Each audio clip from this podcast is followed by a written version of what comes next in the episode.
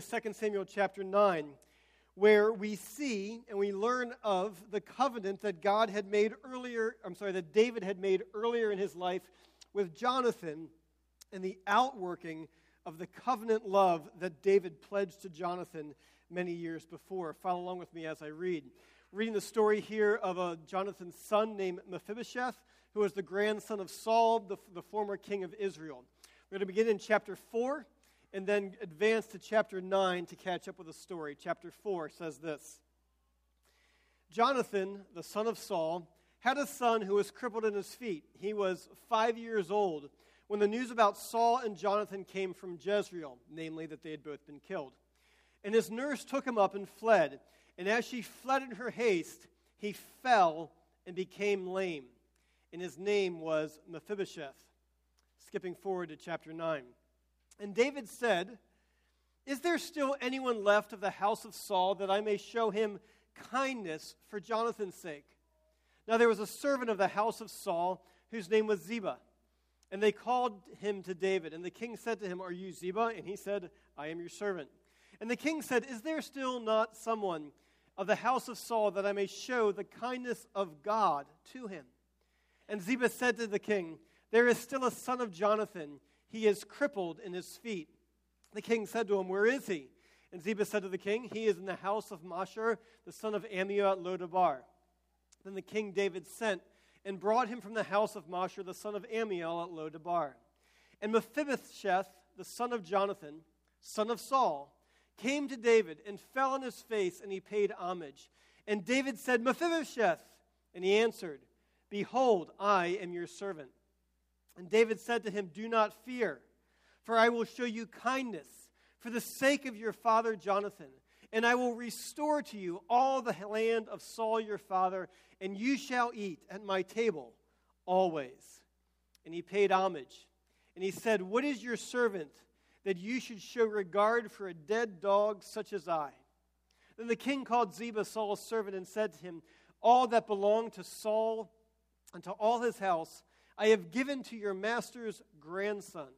And you and your sons and your servants shall till the land for him, and shall bring and shall bring in the produce that your master's grandson may have bread to eat. But Mephibosheth, your master's grandson, shall always eat at my table.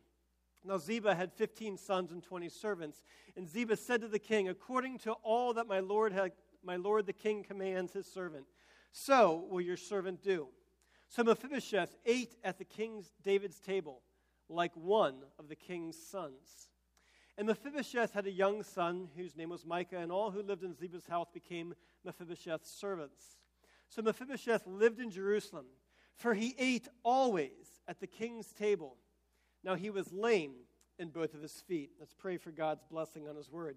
Father, we ask that you would help us to see the wonder of your covenant love the wonder of your grace that you have for us, that you show to us, and that in response, Lord, that we would manifest it and show it in our own lives. Help us to understand. In Jesus' name, amen. Loyal love, dependable kindness, committed affection. For many, it seems like a fantasy, does it not? There was a movie that came out in 1985 called Out of Africa. It was based on a book that was written in 1937. And in this movie, the, the lead actress was played by Meryl Streep and the lead actor by Robert Redford. And it comes to a point in the movie where she wants them to get married. They've been having a romantic relationship for quite some time. She wants to marry him. She is pressuring him to marry her. And he responds that he doesn't want to get married. And he doesn't want to get married to her and he argues that why should we get married? It's not going to change our relationship. And he says about why he doesn't want to get married, he says, Listen, I won't be closer to you, and I won't love you more because of a piece of paper. It's amazing this was written in 1937. It seems like it's a sentiment that could have been written today. And as he says this statement, why? Do you think that I'm going to love you more simply because of a piece of paper? He is missing the point of a marriage covenant. Is that the point of a marriage covenant of getting married is not to inspire love, but rather it is to secure love's faithfulness. It seems as if people today ask the same question, many do. Why get married? Do you think I'm going to love you more simply because we have a big party and a wedding ceremony? And you can understand why so many people today ask the question, why bother getting married?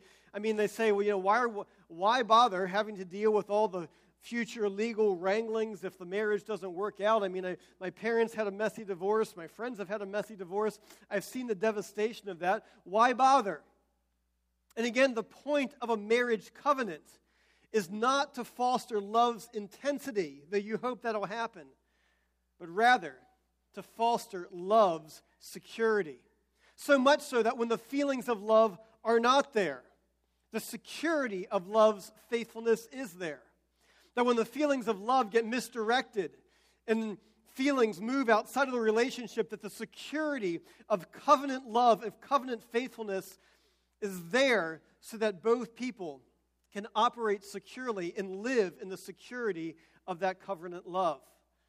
But most people today have not seen, have not witnessed, or have not experienced the wonder of covenant love. And as we come to this passage of Scripture here, and we see Jonathan demonstrating covenant love, a love that's not a romantic love, but a covenant love to Jonathan and to Jonathan's son, it's a picture that's there to show us and help us to realize that even though many of us have never known or experienced covenant love, it is true that it is only in covenant that you can know the wonder of covenant love. We're going to begin by today looking at the security that comes through covenant love.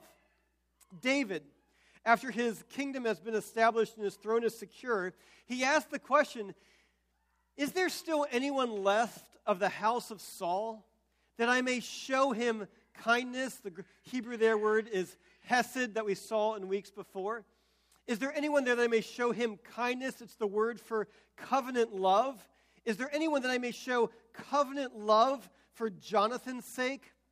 This idea of covenant love is the dominant theme throughout this chapter. It's what motivates Jonathan's action.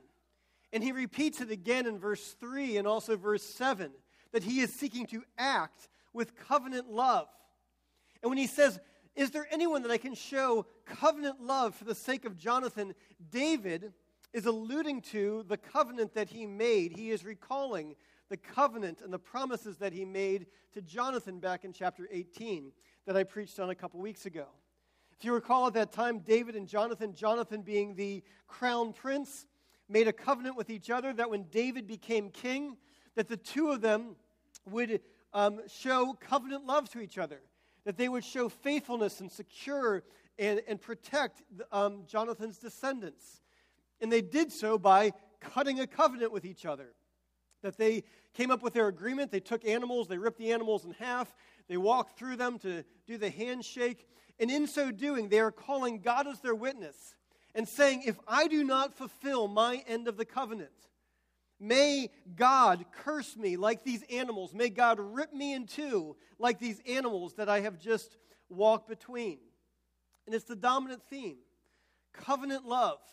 It's the love that God shows to his people, that he shows to Abraham, to Isaac, to Jacob, that he shows to David, as we examined last week. Covenant love, this idea is that it is it consumes the ideas of love and loyalty and faithfulness um, all these things together. But it is not simply love, but covenant love is a loyal love. It's not simply kindness, but it is a dependable kindness. It's not simply affection, but it is a committed affection. And what happens is that when people make covenant and they pledge covenant love to one another, what it does for the recipient of that is this, as Ralph Davis says Life under the covenant gives you a firm place to stand, and it ought to evoke a sense of security and privilege and wonder from you if you are the recipient of it. It is covenant love that gladly and willingly promises to obligate itself, to bind itself. Why? So that the other person may live securely in that love. And that's what we see David doing. David had made a vow. He had taken a vow before God that he had given his word. He had made a covenant with Jonathan in a ceremony with God as his witness, witness, asking God to curse him if he didn't fulfill that covenant promise. And he is now acting in devoted love because of the promise that he made. That the promise in the past is directing David's actions in the present. It does beg us, this, it, does, it does cause us to consider our own covenant obligations, the, our own promises that we have made before God, and sacred obligations that we have committed ourselves to, and to ask ourselves is, are we fulfilling them? Are we showing covenant faithfulness and covenant love? You know, as a church, we do we, we enter into covenants in several different at several different times. When people join the church, they sign, they, they commit themselves to a membership covenant, an agreement with, you know, where they're pledging themselves with God as their witness. That when we have baptism, people take vows, enter into the covenant of baptism, is what we call it. When people are ordained and installed as elders and deacons and pastors, they make, they make covenantal commitments. And again, of course, there is the marriage covenant where we bind ourselves to covenant faithfulness. And the reason why we do these things is not for pomp, it's not for ceremony, but because in a covenant it binds faithfulness and binds security. So much so that at times when we don't feel like doing and fulfilling our covenant promises, when we don't feel like loving somebody, it's covenant faithfulness and covenant love that moves us to do so simply sometimes because we promise to do so. So it does beg the question for us to ask ourselves Are there promises that you've made before God that you need to fulfill? Are there promises and commitments that you have made to the church, to your spouse, to a, an obligation that you have made before the Lord that you need to fulfill simply because you took a vow and you called God as your witness to live and act in a certain way. And there are promises that you have made in the past that need to compel your present faithfulness so that others may live in the security of your covenant promise. That's the security that God gives to us in His covenant love. We're going to see this more in a couple minutes. Second thing I want us to know as we understand the experience of covenant love is how completely illogical it is. How illogical it is. In 1932, Franklin Roosevelt gave a speech in Pittsburgh, Pennsylvania. And in his speech, he declared that he was going to reduce government spending. And he articulated the need to cut federal spending and to cut the federal budget. In 1933, he decided to give another speech in Pittsburgh, Pennsylvania, where he was going to argue for the need to increase government spending and to increase the role of government. And so he asked his advisors how could he go back to the exact same town in the exact same audience and give a speech pledging to do the exact opposite of what he pledged to do. And his advisors gave him unanimous advice. They said, deny that you ever made the speech in 1932. Just flat out deny it. Seems like it was a page, it was a page from the current election cycle. No, this was in 19, 1932.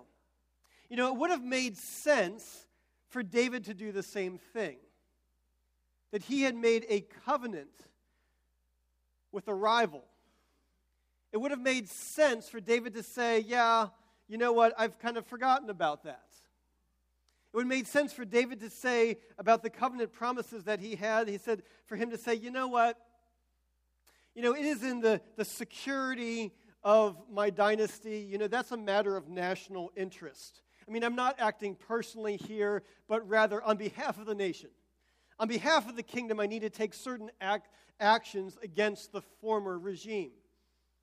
Or people would say things today like this well, you know what, there, have been, there has been new information that has, become a, that has become available that was previously unknown that have negated the, the former promises that were made. No one would have questioned David if he had done this. In fact, many, if not most, would have encouraged him to do so. But David knows that he is bound by his covenant. he knows that he has pledged covenant love. And he finds that there is a descendant of Jonathan by the name of Mephibosheth. And this is what's told of him. Yes, there is still a son of Jonathan, the son of Saul, who would be the heir to the throne. And he is crippled in his feet. Mephibosheth has two problems. One is that he is lame.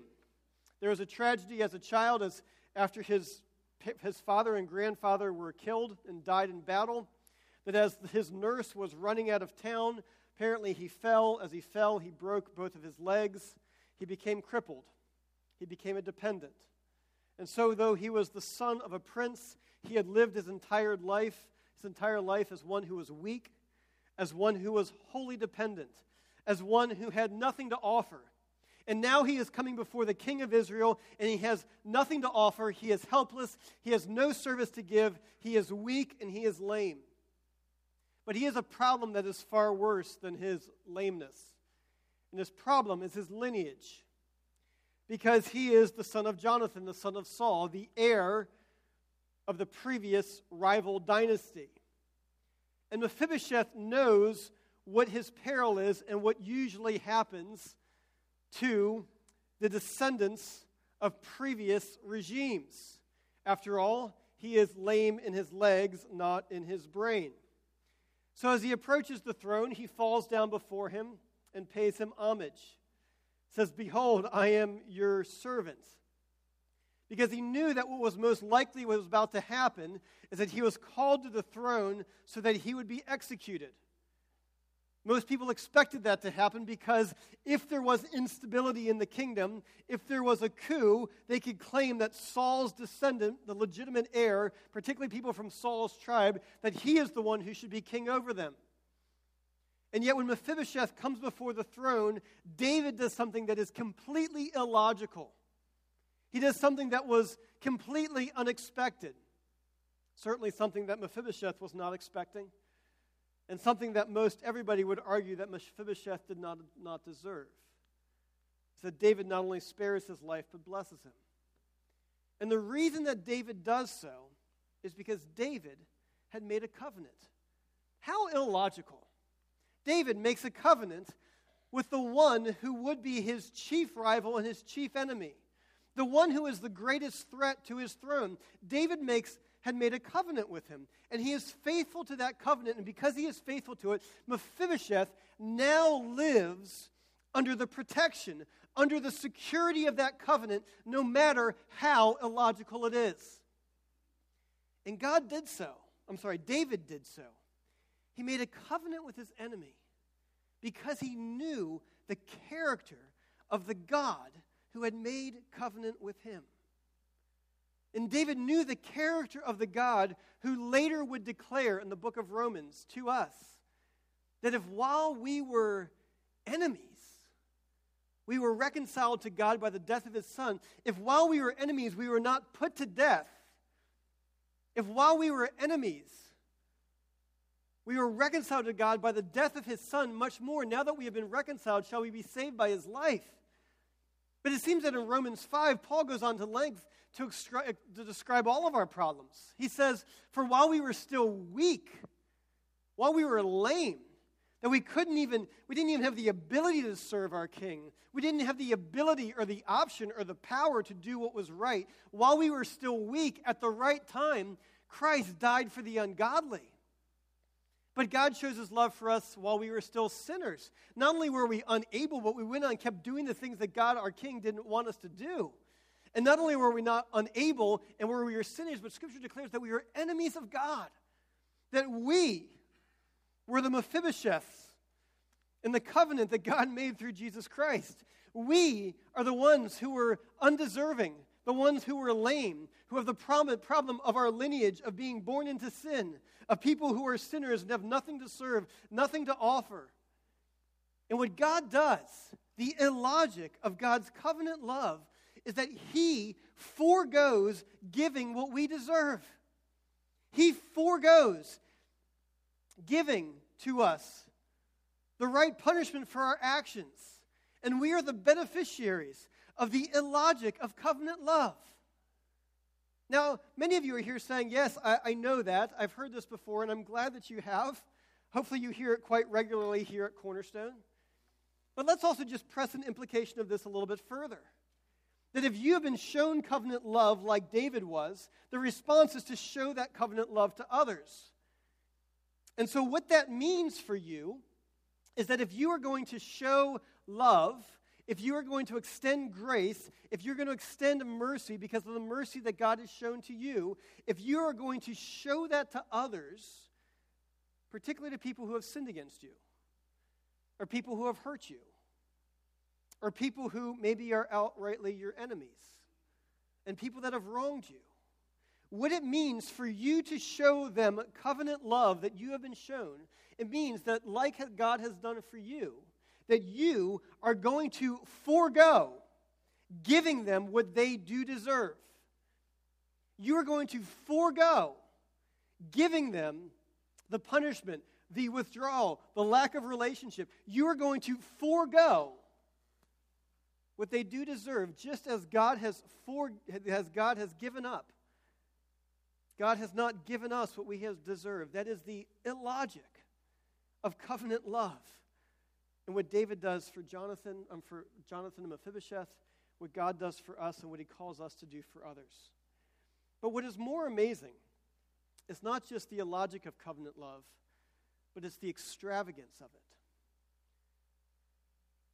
David, it would have been widely seen and widely regarded that David fulfilled his covenant obligation simply by sparing Mephibosheth's life. I mean, after all, what more could someone want? He gets life instead of eradication. What more could be expected? But notice what David does because of the grace received in his life. He says, Is there not still someone of the house of Saul that I may show the covenant love of God to him? David goes out looking for people. He goes out looking for ways to show covenant love, to go beyond obligation to show extravagant grace, extravagant love, extravagant goodness, extravagant blessing on the one who is the recipient of that covenant. So, what does David do? He promises Mephibosheth protection. He says to him, Do not fear, for I will show you covenant love for the sake of your father Jonathan. I will protect you. You can live without fear. You can live in the security of the covenant relationship that I will protect you. You can see David's provision for Jonathan and for Mephibosheth. For the sake of your father Jonathan, I will restore to you all the land of Saul your father. That Mephibosheth will no longer be a dependent, but he will have a farm and livestock. He will be a producer. He will have provision for himself and his descendants all of his days.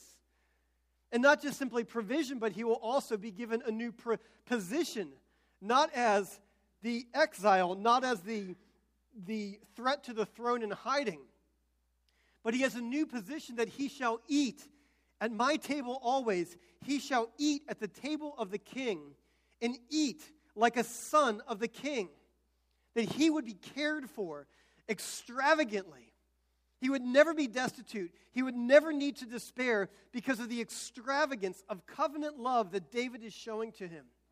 And it seems that Mephibosheth did enjoy this all of his days because the text says that he always ate at the king's table. Another verse says that he always ate at the king's table like one of the king's sons. Do you see how extravagant covenant love is? How God's covenant love for us is so beyond mere illogic, beyond mere mercy. It is extravagant in the same ways, because it is through God's covenant love for us that we receive protection from our Heavenly Father. John records Jesus' high priestly prayer, where he talks about the protection that is in the covenant relationship. And Jesus prays to his Father and he says, I give them eternal life speaking of his sheep, those who are his. And they will never perish. Why? Because he is protecting them. And no one will snatch them out of my hand. Why? Because Jesus is guarding them. My Father, who has given them to me, is greater than all. And no one is able to snatch them out of the Father's hand. That the sovereign Lord, the heaven, Lord of heaven and earth, is protecting those who are the recipients of his covenant love through Jesus Christ, and that frees us to live life without fear and to live in the security of a covenant relationship. It's not simply that, but there is protection and there is provision. Jesus asked the question, Why do you worry? Therefore, I tell you, do not be anxious about your life, what you will eat or what you will drink, nor about your body, what you will put on. Is not life more than food, and the body more than clothing? Look at the birds of the air. They neither sow nor reap nor gather into barns, and yet your heavenly Father feeds them. Are you not of more value than they? And which of you, being by being anxious, can add a single hour to his span of life?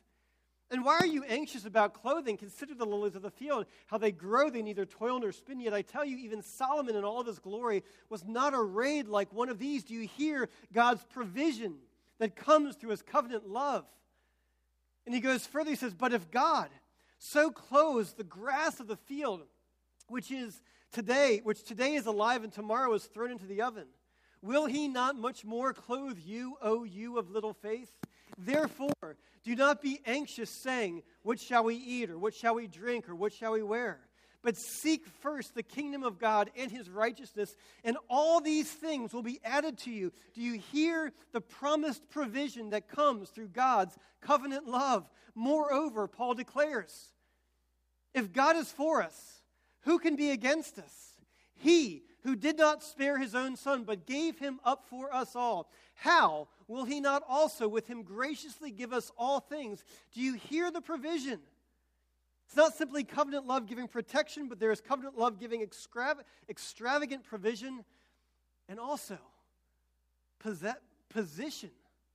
That God lifts you up from despair and declares, But when the fullness of time had come, God sent forth his Son so that we might receive adoption as sons, not simply as a daughter, but as a firstborn son, receiving a, receiving a full inheritance. And because you are sons, God has sent the Spirit of His Son into our hearts, crying, Abba, Father. So you are no longer a slave, but a son. And if a son, then an heir through God, that you are not a slave, not a pauper but you have a new position, not simply as a daughter or a child of the king, but one who has the full rights of the firstborn son. And there is absolutely no reason that you should be treated like a son, let alone adopted as a son. It is the extravagance of God's grace, the extravagance of his covenant love to shower you with grace upon grace with protection, with provision, and with position because of God's covenant love that comes through a relationship with Jesus Christ. In a moment here, I am going to show you a wonderful picture of covenant love. And I know for many of you, it is a picture that is far from your reality.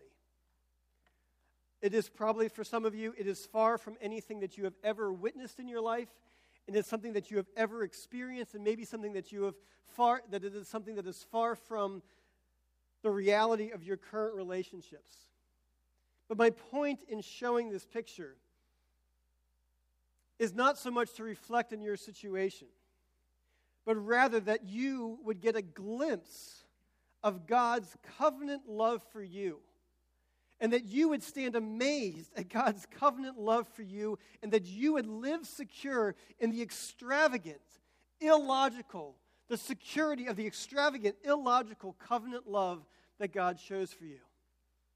I'm about to play for you is the resignation speech of a man by the name of Robertson McQuilkin. He was the president of Columbia Bible College, and at the time that he was president, the school was really just gaining its stride, and he was just coming into the pinnacle of his career. The school had grown in notoriety, it had grown in reputation, it had grown in size, it was expanding, it was doing remarkable work. McQuilkin himself had just recently launched a radio ministry that had picked up a national broadcast, and they were about to go global with the broadcast. And right before they were about to do so, he resigned because of his covenant faithfulness. And this is his resignation speech. I haven't in my life experienced easy decision making on major decisions, but uh, one of the simplest and clearest decisions I've had to make is this one because circumstances dictated it. Uh, Muriel, now, uh, in the last couple of months, seems to be almost happy when with me and almost never happy when not with me. In fact, she seems to feel trapped, becomes very fearful, sometimes almost terror. And when she can't get to me, there can be anger. She's in distress. But when I'm with her, she's happy and contented. And so I must be with her at all times. And you see, it's not only that I promised in sickness and in health till death do us part. And I'm a man of my word. But as I have said, I don't know with this group, but I have said publicly it's the only fair thing.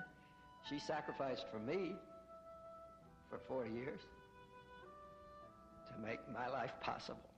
So, if I cared for her for 40 years, I'd still be in debt. However, there's much more. It's not that I have to, it's that I get to. I love her very dearly, and you can tell it's not easy to talk about. She's a delight.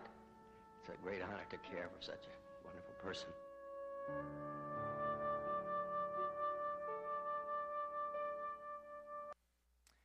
That is the power of covenant love. It is a glimpse of God's love for you. And may you live securely knowing God's covenant love. Let's pray together.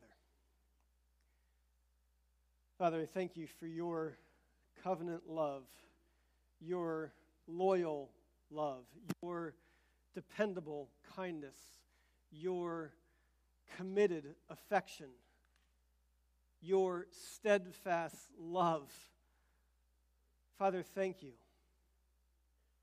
that the love you show to us is not dependent upon us, but is dependent upon you and your faithfulness to your covenant. Father, may we, in turn, not only embrace that love and receive that love and know that love, but in so doing, may your covenant love flow through us into all of our relationships. For the honor of your name, we pray. Amen.